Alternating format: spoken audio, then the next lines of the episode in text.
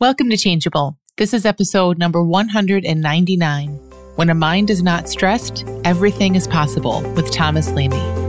You're tuned in to Changeable with Dr. Amy Johnson. Changeable podcast is all about breaking habits, ending anxiety, and the ironic way change really works. So sit back, relax, and enjoy the show. Hey there, welcome back to Changeable. My guest in today's episode is Thomas Lamy. And Thomas is um, an awesome guy. He's a business psychology kind of guy. He worked with uh, government leaders like presidents and like huge leaders for for years um, until the pandemic hit uh, he was also working with some businesses and organizations. And when the pandemic hit, everything was sort of uh, on pause, indefinite pause for a bit. And Thomas looked toward coaching. And in his looking toward coaching, he came across the understanding that we share here. And I love how he talks about how things shifted for him. It just sounds really beautiful and simple. And um, I want to say inner, but just very innate, very, very much of like the world was in flux. His life was in flux. His career was in flux. Yet there was this growing peace that I know many of you listening know as well, despite like totally regardless of everything happening around him. And, and it really did something to him. And so now that he's back at work with leaders and organizations and high performing people, um, he's coming at it from such a different way. And the title that I chose for this episode was something that he said that, you know, maybe not this amazing, profound quote or anything, but it really struck me when he said it in our conversation. He said, When a mind isn't stressed, everything's possible. And I love how he talks about how that is just that's it. Like that's it. That's the the basis, the essence of all of the work he does with people, no matter who they are. It's the basis and the essence of all the work I do with people, no matter who they are and what they're struggling with. And I just really loved how he expressed it in such a such a beautiful, simple way. So Thomas is great. Uh, he has the best voice also. So you're in for a treat. If you can tune me out and just focus on Thomas's voice, you will be very happy for the next 40 minutes. Um, he also has an excellent podcast called One Word, where he asks people to come just speak about one word that's meaningful to him, which I really enjoy. Um, so, yeah, Thomas is great. I hope you enjoy this conversation with Thomas Lamy. Hi, Thomas. Thank you so much for coming on Changeable. Amy, it's a big pleasure to be on Changeable with you. I love your voice so much. You have the best podcast voice. So I'm excited to just get to hear your voice for the next little bit. Well, thank you for saying so. And funnily enough, someone you might know, Lorna Davis, was on my own podcast uh, recently. And um, she said she could never listen to a full episode because I put her to sleep with my voice, particularly when I had Win Morgan on, which is not the aim of the podcast. But uh, thank you for the compliment you know, we can all use some help sleeping. I think that's a compliment, really. I mean, to you have to really have a pretty calm nervous system to drift off to sleep. So yeah, I, I take it as a compliment for sure if I were you. Yeah. I'll take it. Yeah, good. So um so we're gonna talk about business and the principles and this understanding and leadership and performance and stress and all kinds of great stuff. Um and and I'm really looking forward to that. But before we dive into that, I wonder if you could just say a little bit about how you came into this understanding and maybe like like the main things that's sort of done for you, what's changed for yeah. you. Yeah, sure, sure. So, I mean, just to kind of set the table, Amy, for more than 10 years, I was working in a field of consulting called nation branding. Not many people know about it. Um, and it's kind of hard to explain, but you get attached to a foreign government and you help them market the country to bring in foreign direct investment. So I did that in 15 countries, met my wife along the way. She's from Virginia in the States. And um, it was amazing exposure to leaders, to government officials, um, and a great kind of baptism of fire into a very high level of work. And it gave me a, this is the very short version because there's lots of hills and valleys in between, but it gave me a love for great leaders, a fascination for their psychology. And in the beginning, the desire to reverse engineer them. So to kind of bottle up what they have as a kind of magic potion and sell it to other people.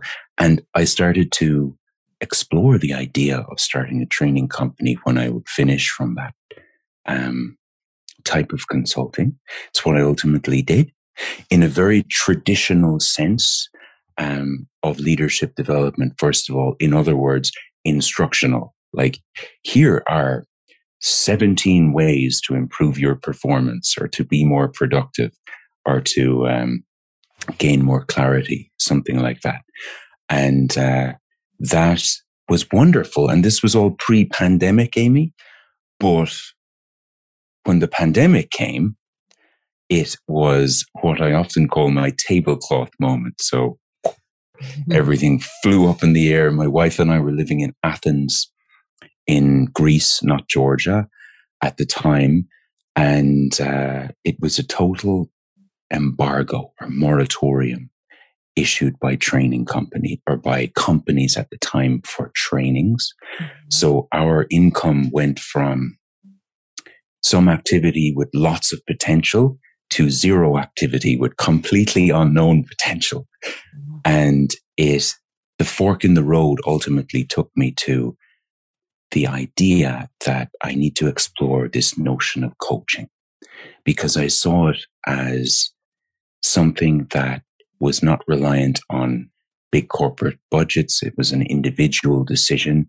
And why not? Since no companies were doing anything before the implementation of virtual trainings and all that. So after a few different certifications in different areas of coaching and training, I was hit repeatedly by an ad from a fellow called Michael Neill and his course, which was Impacting Leaders. And it was my introduction to the principles that I know your audience are familiar with, but um, the principles behind our experience. And truth be told, Amy, we were on the island of Crete at the time. It was not a bad place to be locked down because Greece has all these islands, you know, so you could travel domestically.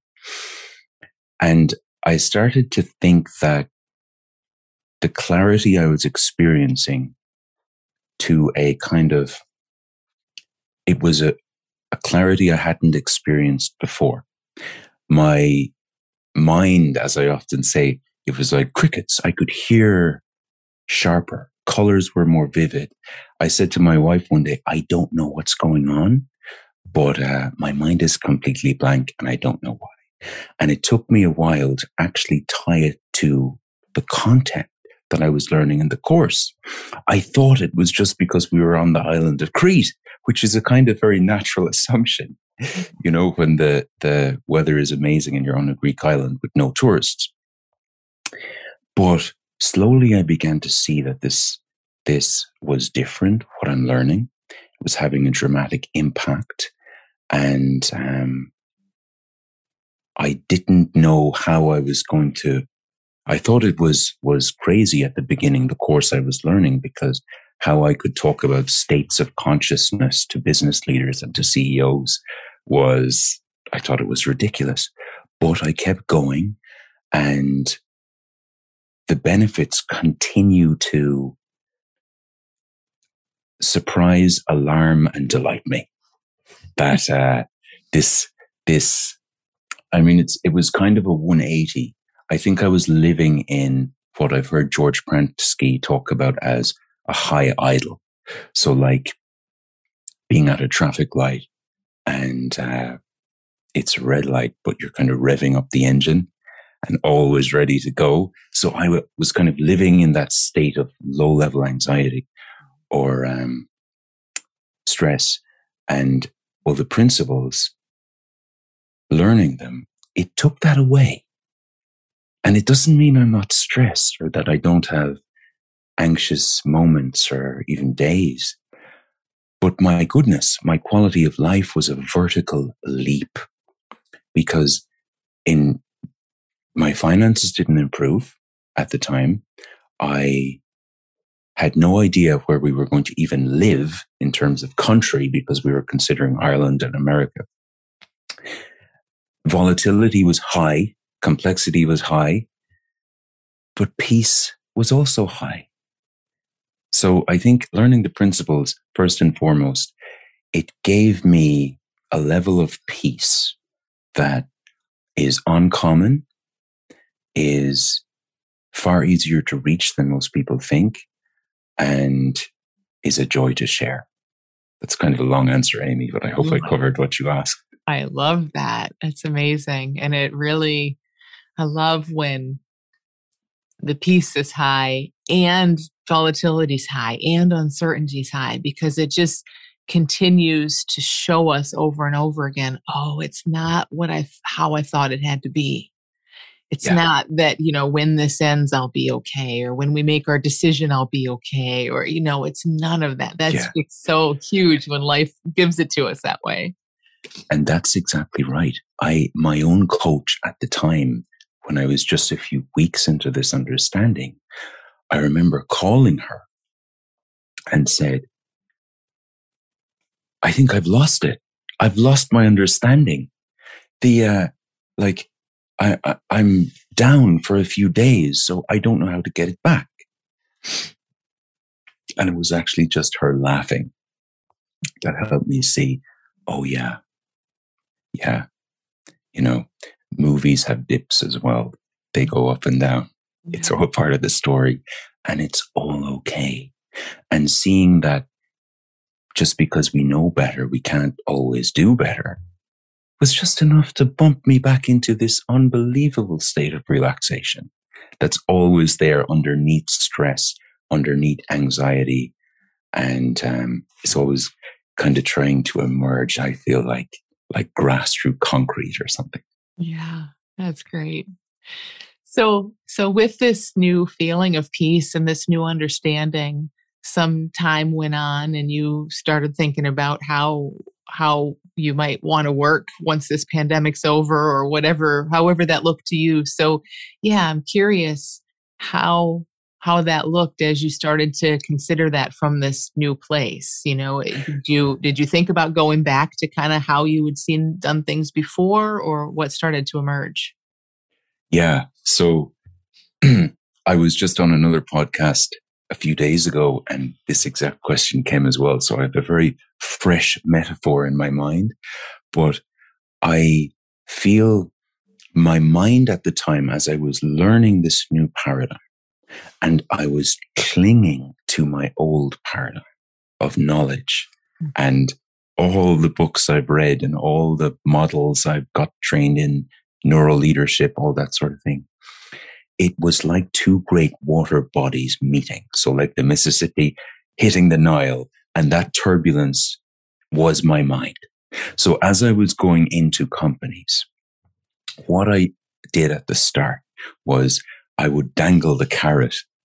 So I would have five or six percent of my slides on my material from a principles standpoint or from the inside out understanding. And the rest of the material was safety, was the meta competencies of the 21st century, was the 21 steps to deal with, with ambiguity. But a very interesting thing happened, Amy. I was doing a large leadership development training for leaders in the Gulf states. So Oman, Qatar, the UAE, a bunch of them together virtually. And at the end of this four day training that I did, I polled people on feedback. Okay. And the five to 8% of the content where I let my guard down, where I spoke my own truth, where I shared stories that made sense to me with this inside out understanding how we're living in the feeling of our thinking. By an order of magnitude, this is what the people took from the training. It's what stuck with them. It's what they resonated with most. And from then, I was like, you know, I'm onto something here. I really have to just follow my heart. Mm-hmm. Um, and anything that stops me doing that is static in the attic, is interference. Yeah. That's great. So so it just made so much sense that things would begin to shift in a mm-hmm. different direction. I mean, it was it was obvious from from the feedback you were getting. Yeah. Yeah, really obvious. Yeah. And and at the time as well it was it was I didn't know. So I asked them in a few of them in the follow-up interviews about what they got from it and some of the things that they were sharing I remember thinking, I didn't say that. Oh, they must have learned that somewhere else. Yeah. They're only attributing it to me. Now I understand it's because it was the insight they had, mm-hmm. their own insight, their come from, not what I did. All I did was provided or helped facilitate a space for that insight to occur. Yeah. Lovely I, feeling. It's so huge. And I think that's it's so big to to mention that you know what we share it's like less is more and really we're just pointing in this direction and then they are going to hear and see things that we could not possibly predict and i yeah. just love that so much about this work i mean in part because i think that's why doing this work feels so good is we need to sort of leave ourselves and all our thinking and, and even a lot of our knowledge and all of our assumptions aside. And it feels so good to just step yeah. into that space of complete unknowing and just mm. point to something off in the distance that we do know. And then this is just my words, but and then just kind of like leave it there. Do you know what I mean? It's like you could show those slides, you just sort of back off and then look, by our nature, all sorts of things pop for those people, but it it makes it so easy in a sense for us and it's so magical to watch it happen. Yes, absolutely. Absolutely. And I mean, how do we learn but by bumping into things? So figuring that out has been huge for me as well that I don't need to handhold yeah. clients yeah. or teams or companies. All I can do is help to point. And I think that's all we do anyway. You know, we point in a direction and they either look or they don't. And if they look, they might see something or they might not. But by and large, if they look long enough and the conditions are friendly for sailing, mm-hmm. they will sail into a wonderful insight that will have far more impact on them than teaching them 10 ways to engage in psychological safety in the workplace. Right. You know? Right. So so, when it comes to being a good leader or performing well, no matter what you do, what do you, how does that look to you now? I mean, I love how you said you used to watch these huge world leaders and try yeah. to kind of reverse engineer it and find that magic potion. I'm curious if the things you saw in that magic potion before, if some of them are there now, if that looks completely different, you know, like, like yeah. really behind it? Great question. Yeah. Um, well, what I would say I figured out, Amy, is that the potion isn't magic, first of all. and there is no magic potion. But what, like, there was a Harvard Business Review study a few years ago. It polled thousands of leaders on when they feel they perform at their best the state of mind, actually, I think they feel like they perform at their best. And I remember reading this article and thinking, oh, yeah, this makes a lot of sense because as I uh, correlate back to the reference points I've had where I would sit down with presidents or billionaires or CEOs, and um, it was always the ones in the most present state of mind. They were the warmest, the most engaging, the most endearing. You would know in an office of a great leader when you walk in, or when my wife and I would walk in to talk to them about foreign direct investment or something, you'd get a feel pretty quickly how the leader is going to be based on the environment, mm-hmm. how easygoing people were. And on the flip side of that, you'd also kind of get a sense of what to expect if there was a baseline level of fear or fright in employees' eyes. Now, to kind of tie back into what I was saying about the HBR article, leaders perform at their best when they're in a present, relaxed state of mind. That's it. That's what this thousand, 250,000 data points mm-hmm. pointed to this, this top of the bell curve where they're relaxed, where they're easygoing, where they're in a state of mind where they're not thinking about their own performance. So they're not holding up a mirror. You know, how am I doing with this metric? Am I meeting this KPI? And living in that state of analysis paralysis. They're looking outward. Mm. And just by that simple act of not focusing on the self, you're not clogging up the pipes. So performance has the opportunity to flow through you. You know? So in some ways, when we're talking about the principles and how we psychologically function, I feel like science is just catching up to that now.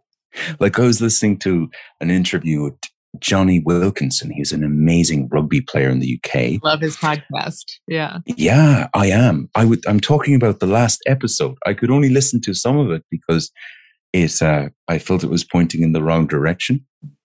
But he was interviewing a, an expert on stress and uh, he asked her why why does the why is the the theory out there always pointing to the fact that we must be serious, we must be focused all the time? Um, and even my manager, speaking from him, was saying that look at Johnny's face on the bus. It's stoic. It's focused. That's what we all should be. And taking away this kind of level of fun and engagement and relaxation to push towards something much more streamlined, pipelined.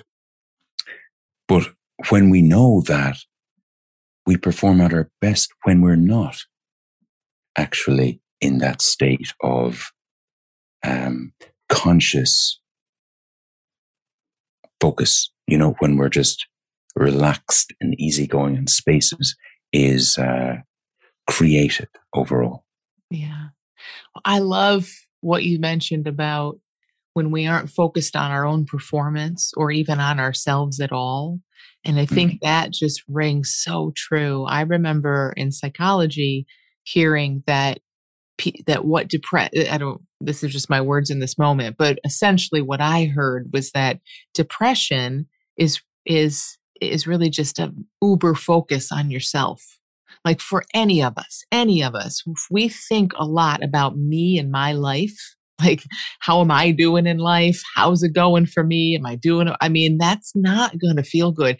Even if you're doing great you know even if your assessment is oh i'm doing great i still i still think when me when i am the subject of my own thinking there's tension there. There's stress there. There's there has to be a huge just diminishing of of what's available and what's possible so i love how you yeah. said that and and well, that's essentially what this understanding what we're looking toward does mm-hmm. naturally for people is we start to just melt this idea of even a me and that there's a me in my life and what matters here and we're just in yeah. this yeah. where everything's available and funnily enough my wife is currently reading your book just a thought and um, I've read it more than once and I love it.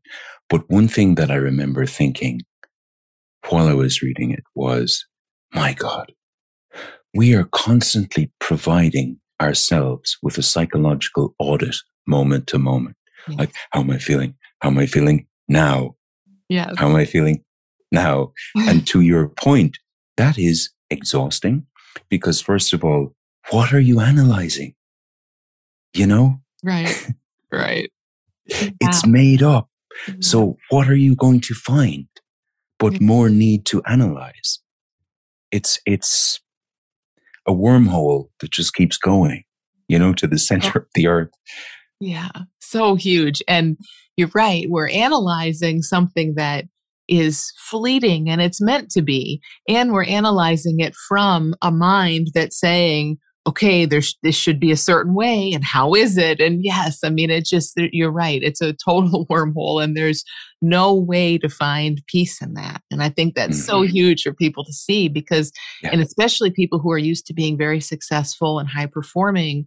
I've seen this a lot too, where it's like they they have a theory shows up about how they succeeded in the past and it's just a thought yeah. it's a made up theory it's not true but yeah. but our mind will extract some theory for here's how i did that or here's how when i was happy here's what was going on just like your mind was when you were on crete yeah. right like here's what's mm-hmm. doing it and then those we we forget that we made that up we don't even realize it so yeah to like just just be in this freshness and not need to feel like we need to keep track and reproduce something. And, it, you know, I mean, it, it just starts to take so much off our minds.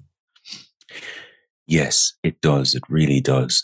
And I mean, I remember when I was starting to become impacted by this understanding in the beginning, things were changing and I didn't know why overnight, Amy, I went from, you know, the Insight Timer app. Have you ever heard of it? It's a no. meditation app. It's, it's uh, like Calm or Headspace.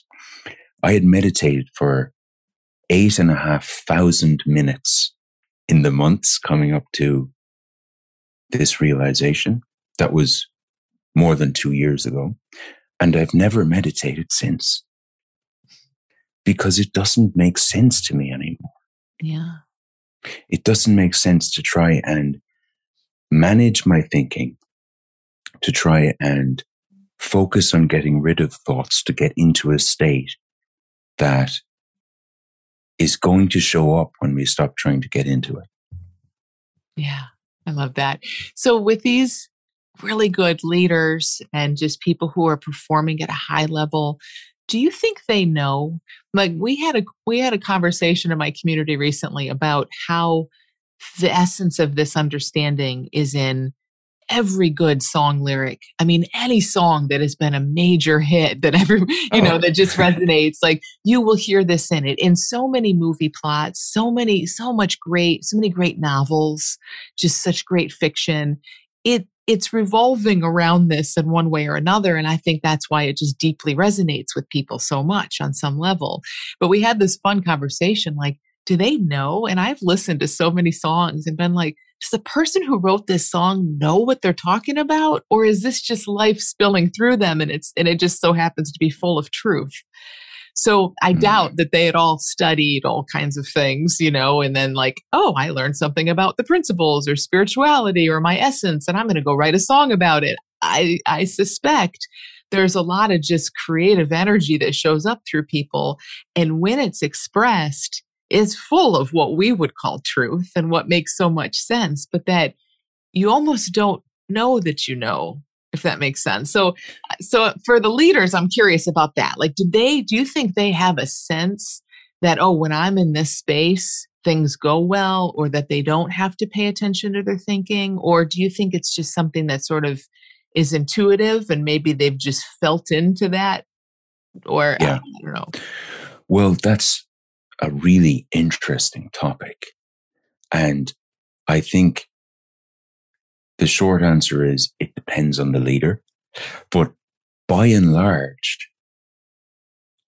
I would say that it's an intuitive understanding yeah. rather than a conscious awareness that they perform at their best when they're not distracting themselves or when there's less on their mind yeah. or um, when they're in a state of presence. I would say that that the the best leaders I've seen are the ones that are fully engaged in the moment. So you're with them, you're all that's with them. Mm-hmm. They're not thinking about, you know, their kids ballet dancing or their their um, board meeting at 4 p.m. Their world is in the room with them. Yeah. And I think that largely is intuitive. I you know? agree with you. I love that. It, you're right. It doesn't matter what we can say we know or if there's a framework around it, it it's felt it's almost like yeah. a visceral sense that i think we tap into and i'm sure unconsciously not even realizing it but yeah. yeah. and you know what it's magnetic when when a leader is that present at that level mm-hmm. everyone wants to be with them yeah because they're they're expressing their innate creativity. They're, they're letting it flow through. And that in itself is appealing.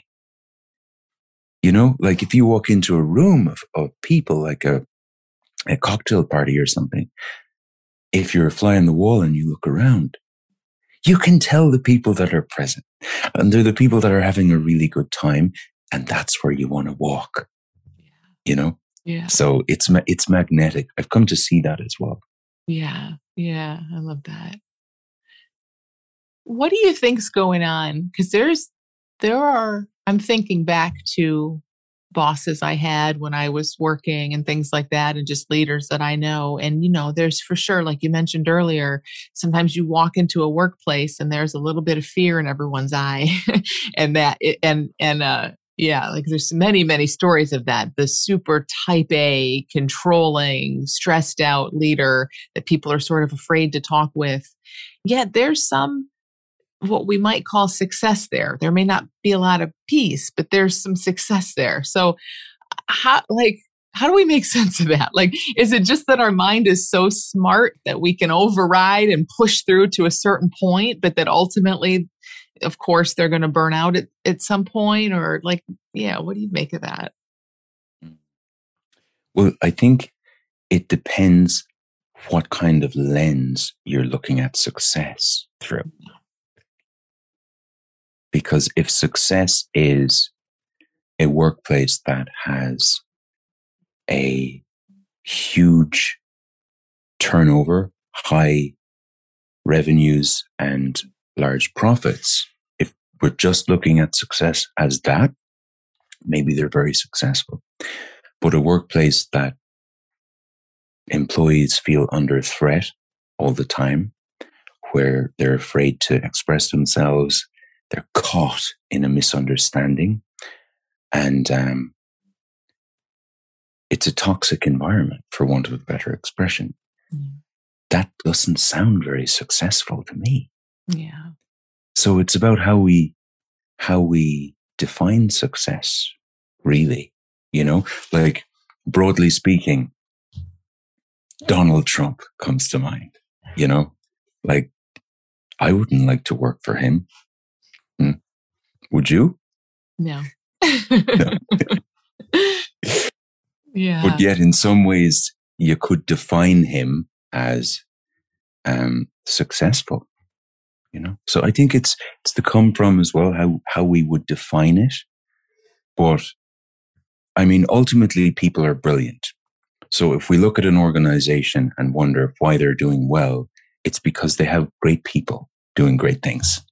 Yeah. and um, whether they're in a state of fear or whether they're in a state of comfort they still have the ability to do great things when they let their innate capacity come through them you know, so maybe that's a kind of simple way of answering.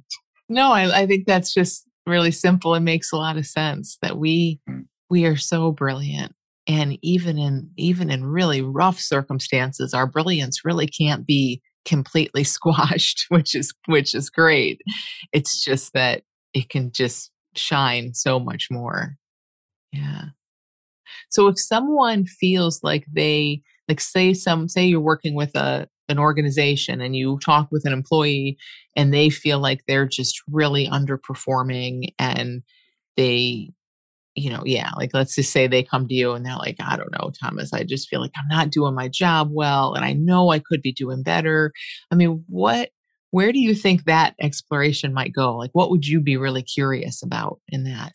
Yeah. Oh, yeah. So that's actually happening right now um, with a coaching client that I was talking to on um, Friday. But see, I do get very, very curious, as you mentioned, but ultimately, conventional approaches to leadership development, to training, to coaching would immediately hand over a Bible of to dos to this person. So you must um, uh, deal with volatility. You must handle uncertainty. You must attack complexity and you must manage ambiguity. Now, Amy, does that sound very uh, enjoyable or very easy to to begin for some for a mind in a stressed out state? No. no. But that's that's what we're doing. We're adding more on to people to who already feel completely overburdened, overwhelmed, and stressed to the nines. So what I do is first of all, as long as it takes, I will level with them. Just allow them to, to, to shoot back and forth to kind of steady the ship. Mm-hmm. And in that position, you can only really work with someone there anyway, in my experience. So then I can help them see that a mind in a stressful state is like a flat tire. It's unable to perform at its best. Or as Robin Charbot would say, it's like driving with the emergency brake on, you know? Mm-hmm. And when then through the, the method of deep conversation, what generally happens is they'll start to see how they are holding the handbrake up. Mm-hmm. So naturally, when you see that you're inhibiting your performance or you're, you're innocently, very important, holding yourself back, you stop doing it. It's like the sailboat example, you know, trainee sailors on a sailboat the sailboat falls over. It's a race. They hold on to the sails. They don't know what they're doing. A more experienced sailor comes by and says, let go of the sails. Yeah. They let go. The keel stabilizes the ship, the boat. They climb back on and they keep sailing because sailboats are designed to stabilize when you don't interfere with them. So when this example person will see or sees that all they have to do figuratively is let go of trying to manage their own thinking or manage stress. And the mind, with its brilliant capacity, will take care of the rest. Yeah. So you can stop putting out the fires. You can stop playing whack a mole Yeah. It's easier than you think.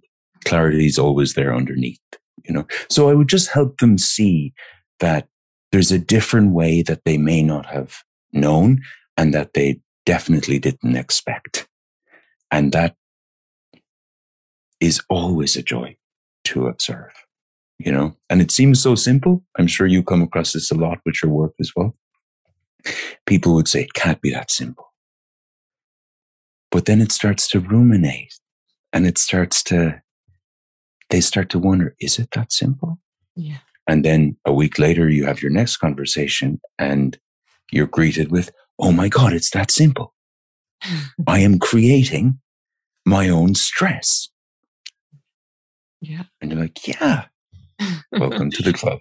I, I love that. Um, I mean, that's you know there's uh, that's exactly kind of how you help anyone with anything and i love asking this question of people who work in all kinds of different areas right? So it's like we're talking about an employee who feels like they're underperforming that i mean and these are just words but in a sense what you just pointed toward is of course that's exactly how i would work with someone in a habit or exactly how someone would help someone through a relationship issue or anything. It's the same mm. thing right? It's always and you're right the world gives them more Like, oh, oh, yeah. you have a really debilitating habit. Okay, well, you need to muster all your willpower and all your discipline. And here are five new things you're going to bring in. Like, are you kidding me? You're this is yeah. the time when you're the most depleted, exactly. and now you're supposed to do more. And and so I love how you just talked about that. Is it's just a complete flip it's like, no, yeah. what if you're habit free by nature? What if your nature is as a high performer?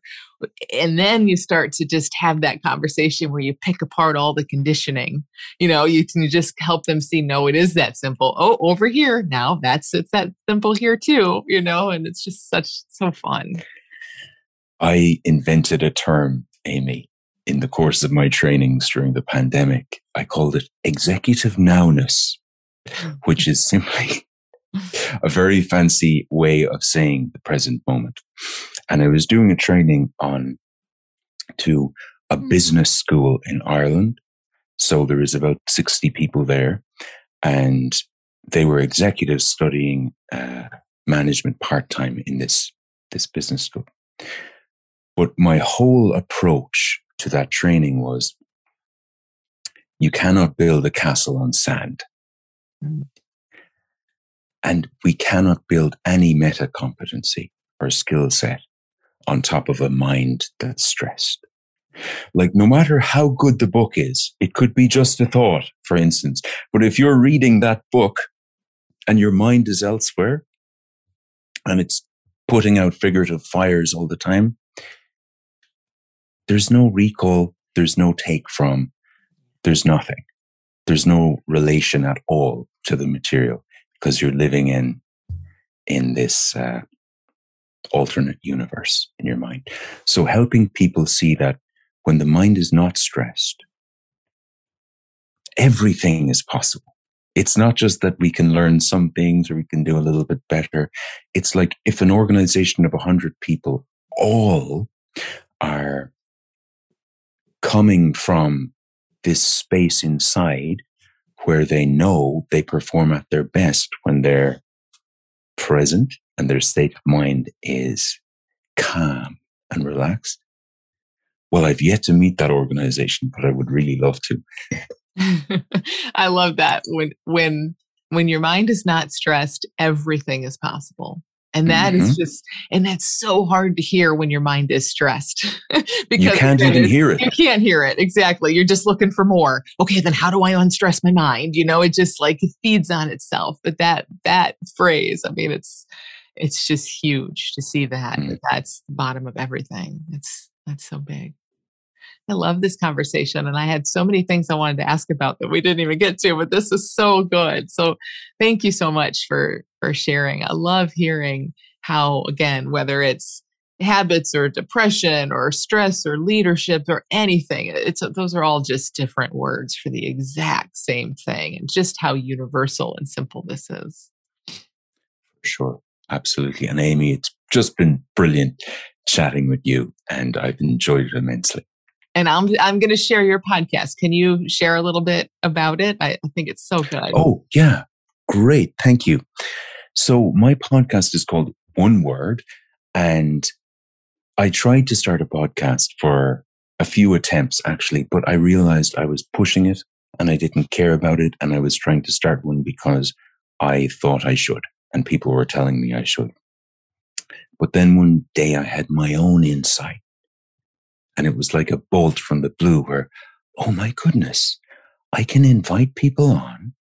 And rather than just dwelling on an origin story, which certainly has its place, but I could talk to them about one word, topic, or concept that they have the freedom to go in any direction. But we stay on that word. The idea was that so many podcasts, I think, you hear great things and then they go away from it and away from it. But so I wanted to make like down chunk into one word. And you, as a guest on my podcast, you talked about change, one of the most popular episodes. It's a wonderful episode. I encourage anyone to, to listen to it. But that's the idea. So it comes out every week and I have brilliant guests discussing a word that's important to them from an entirely fresh perspective. I love it. It's so good. And I love the idea for it. You're right. I mean, it's just so, it, it's just really good. It's really creative and really great to just have people on that one word. So I'll share that. Thank you so much, Thomas. It's been so good to talk with you. My pleasure. Thank you so much. After a very long, very virtual two years, the amazing Little School of Big Change live event is back. We'll gather in person from June 3rd to 5th in Chicago for two and a half days of connection, exploration, and a lot of hugs, laughter, and insights around this year's theme, which is life appearing as everything. I would love to gather and immerse in this conversation with you in person in Chicago in June. For full details, visit dramyjohnson.com slash lsbc live 2022.